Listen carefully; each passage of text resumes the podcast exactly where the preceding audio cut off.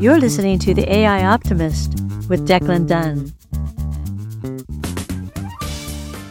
They just need a little something. I'll give you two stories on that. So my basic thing is, or the way I've tried to explain what I'm doing is the Motown of tech. You know, it's a studio model for tech where you're investing in the people, right? And it is small amounts, and your point is to get them all that they need to become whatever their career is, right? Right. You're going to take in Stevie Wonder. He already knows how to sing, but he needs to get on a stage, and he needs to be shown around, and he needs to be connected to the person that's going to give him his record deal. And then off he goes. Now he's Stevie Wonder, right? Nice. And sometimes they fail, and you've got to be there to say, hey, let's try again. So that's what a studio is, right? As compared to a VC, which is like, I'm going to put money on 100 bets. One of them's going to pop. I kind of don't care about the rest. And then I'm just going to keep doing that year after year, right? Right. So you need to be a studio where people are like, oh, this is my place. This is where I'm going to learn my craft, right? And I'm going to be able to thrive because they believe in me, right? Right. So they're going to keep reinvesting. Imagine an ability to get funding for AI that doesn't require VCs or billion-dollar valuations. And this week, we talked with William A. Adams about a studio that actually invests in people called WAAV. And he also shares how he created for the Virgin Islands a mapping system that anyone can use with their voice, an AI use case study that you really like. Let's jump in. But you're developing business support frameworks for budding tech entrepreneurs. And I'd love to know, because there's this weird gap that I'm seeing, and I know I'm not seeing it correctly, but coming from the early internet, everything came from the bottom up. The big companies had no clue, and the stuff, frankly, came from all the weird nether regions. Crazy, beautiful, like startups. But now it's like, it's billion-dollar companies and academia coming down, and everyone's selling to enterprise. Well, how are you working with the entrepreneurs? Well, I just started down this particular path in the last year.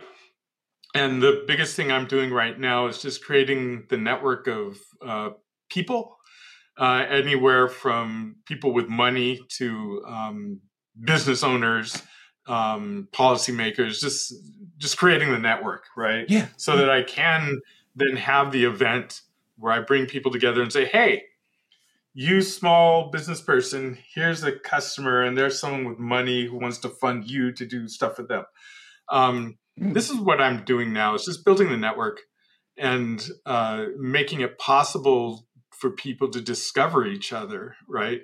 Mm. And it's a lot, it's very interesting because the network of, let's look at the money people, for example. Like you mentioned, it's like, billion-dollar VCs and all that sort of stuff.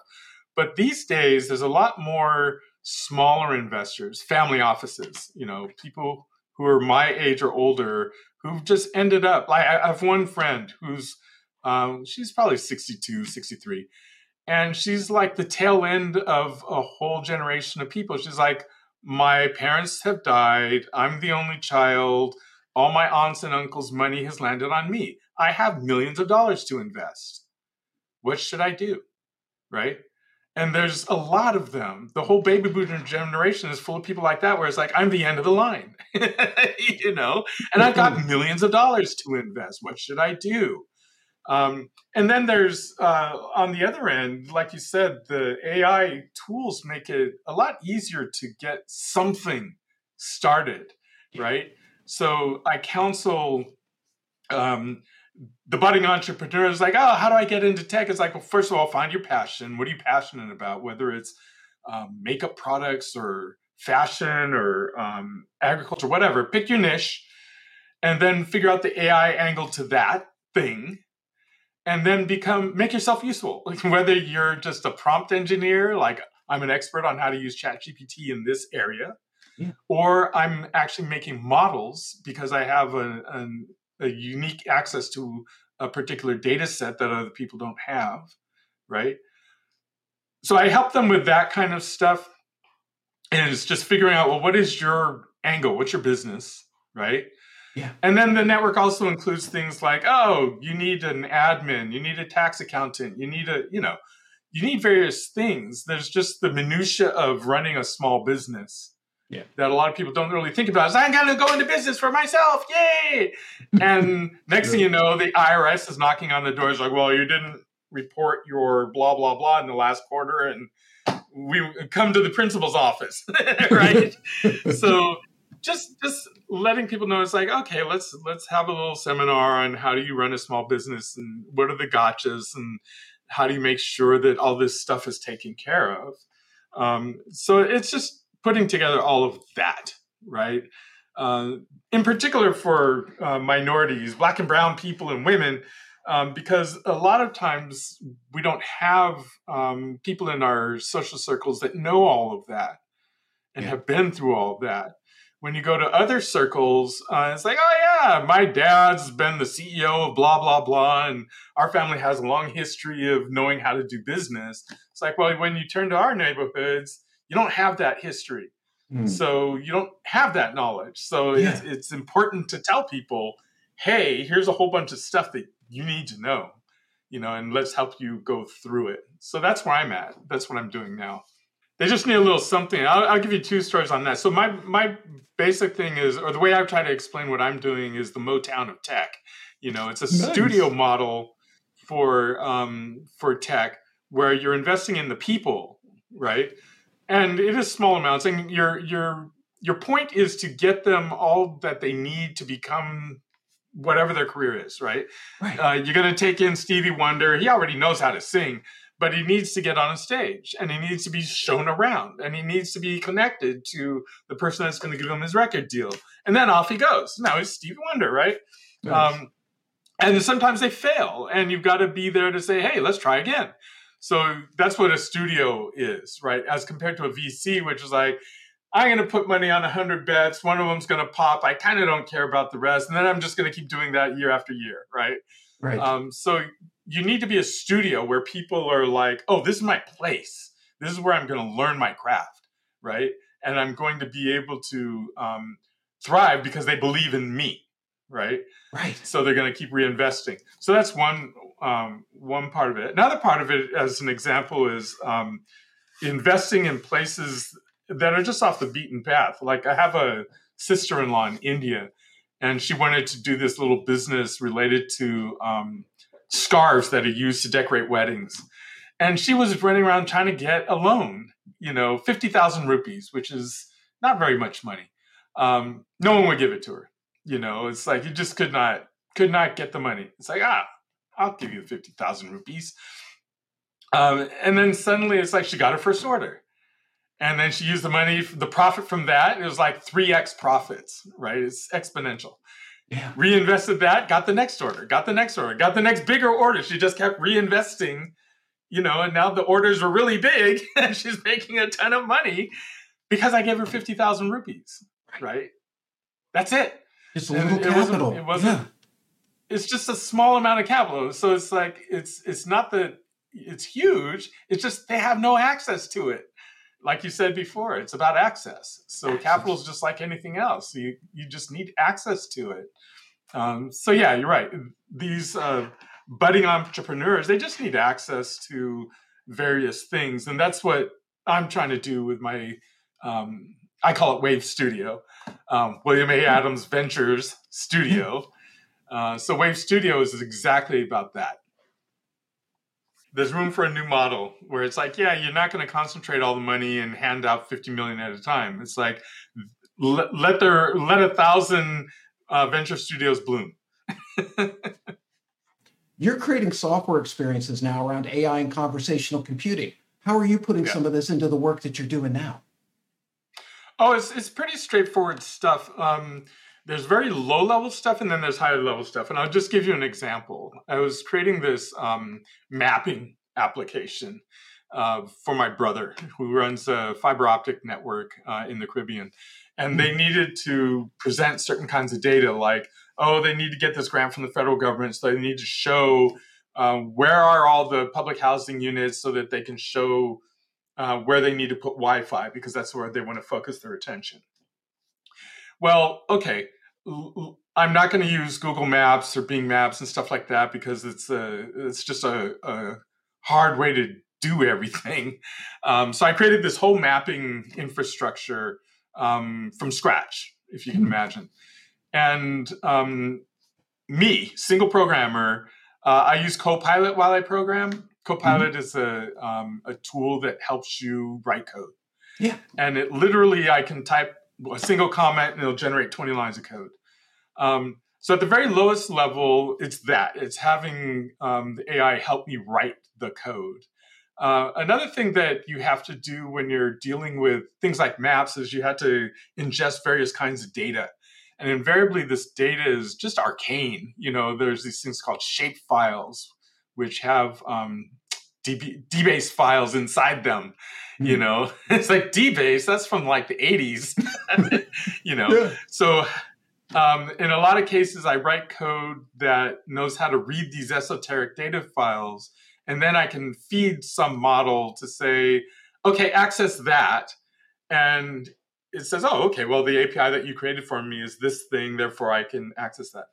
At a much higher level, I recognize that these applications, typically you had to pay a consultancy or someone like that to put together an app like this. And they charge you hundreds of thousands of dollars and take a whole long time and blah, blah, blah.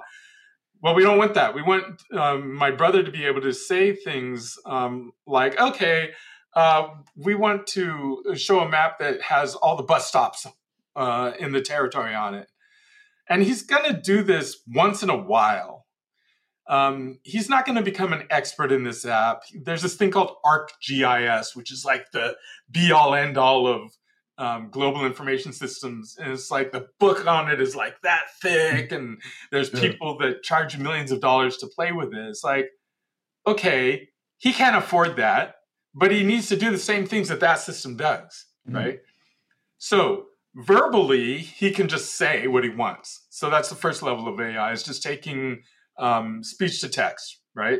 Right. And then the commands, once you have the commands just translated, you can now feed that into a backend, a large language model, if you will, that will turn that into commands to the system itself. So this large language model knows about the commands for the system, the mapping system. Yeah. So he can just, you know, he hasn't touched the system for 6 months. He can bring it up and say, show me how much it's going to cost me to put a fiber line between this housing unit and that trunk line right there. And it knows all of this. It knows the formula for how to calculate per mile. It knows how to calculate the distance between 2 points. It knows how to display a graph. It'll generate a graphic. It'll display it on the screen.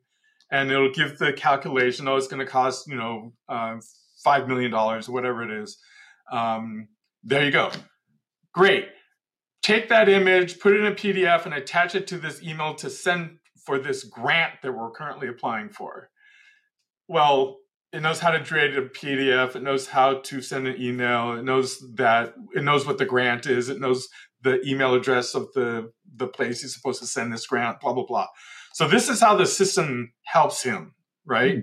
These are all steps that in the past, he would have had to either pay a consultancy or he would have had to have someone on staff full time who's like into this system because it's fairly complex, right?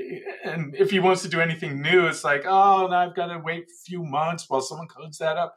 So that's how you use AI. It's like someone like my brother, who's a CEO kind of person, not a tech kind of person, can just say what they need.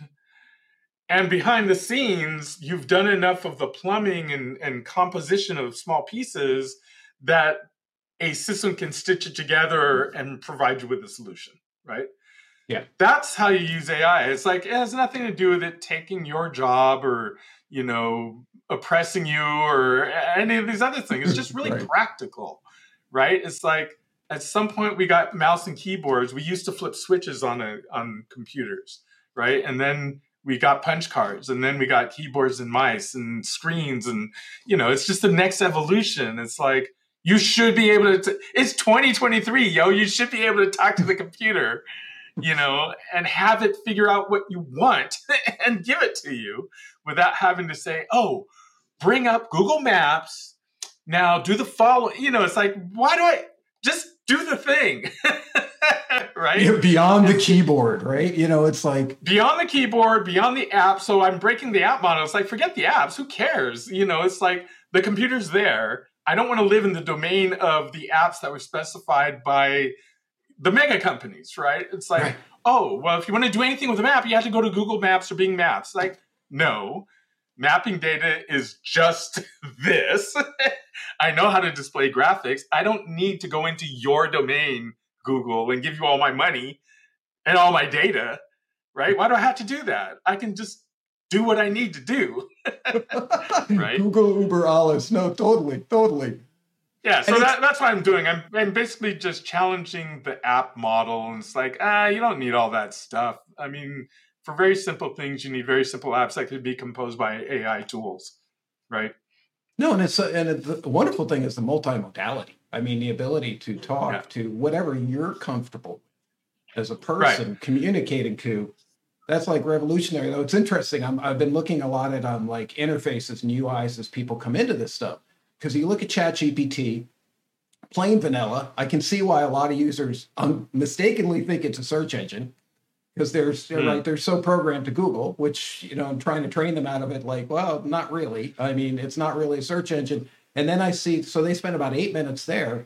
And then I'm seeing Character AI, and they're spending 2 hours. And there's millions of people. And I'm not saying it's just Character AI, but I'm wondering, is it because that avatar, whether it's Einstein or a tutor or just whatever you make up, Elon Musk. I mean, I know they're fake, and I don't think anybody has the illusion, but is it the fact that it almost has a face, a persona, an avatar, make it easier for them to be able to flow more comfortably than, and I'm a writer, so yeah, me looking at a blank screen is about my life. So it's not a new interface. I know how small that is and how intimidating that is, the blank page to most people. Yeah, I think personifying it, putting a face to it, I think is helpful for people. Like you said, I mean, the interface might be exactly the same. You know, it's just words that you type or you say. Yeah. But when there's a little, even when we had Clippy, as much as hated as Clippy was, totally. It's like having I'll give you one experience that we saw way back in the next days.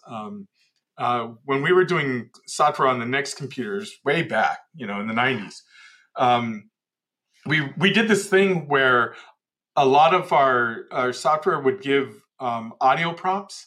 Mm-hmm. So if a thing popped up and it says, you know, is this okay? And of course, you're supposed to click the button that says okay. But user studies, you know, we would have something that's like, blah, blah, blah, the following is going to happen. Is this okay? And one of our users leaned into the microphone and said, yes. And it's like, aha, they do want to talk. I mean, the machine talked to them, so they naturally expected to talk back to the machine, you know, but at that time, we were just being cute and giving some verbal, you know, output, but they expected to talk to the machine. It's like, yeah, if you make it possible for people to talk to the machine reasonably, they'll want to do it. Now, I don't want to talk to the machine all the time. Some operations are fast with a keyboard or mouse or whatever. Yeah. But realistically, what you want to do is make all modalities possible so that they can do what they want to do, rather than forcing them to do what you want them to do. Yeah. And it's just crazy. Like in the way they want it, the way that they naturally, whatever. Yeah. For whatever reason, that works for them. And now it's like so, I mean, it's so beautiful to see this almost like so obvious in so many interfaces. Yeah. And this is the, I mean, you asked me, how are you using AI practically in applications? And it's like, these are the things that go far beyond the hype cycle, right? Because it's like, yeah, there's going to be all this world dominant AI super duper blah blah blah, but did you know that within the next 5 years they're going to be able to do verbal input, right? It's just simple things. Did you know that, you know, within this amount of time you won't be using applications anymore, you'll just be doing what you need to do? Right? Did you know that you'll be able to walk around, you'll be able to take your computing with you, we'll have universal voice input no matter where you are? It's all these little things that are also in this AI realm that will also come, and we just won't really notice because everyone's focused on the big bangs, right? It's like, yeah, there's the big bangs, but did you know that we created machine guns too? Right? Yeah. What's Elon doing? Yeah, no, totally. The Elon obsession, which is a good obsession. Yeah, I mean, sense, he's going to go to Mars. Like, yeah, that's great. But did you know that we're going to manufacture drugs in space? Yeah, right? That's insane. So, the whole moon developing drugs and without gravity. I mean, wow. The AI Optimist. My name's Declan, and I'm done. See you next time.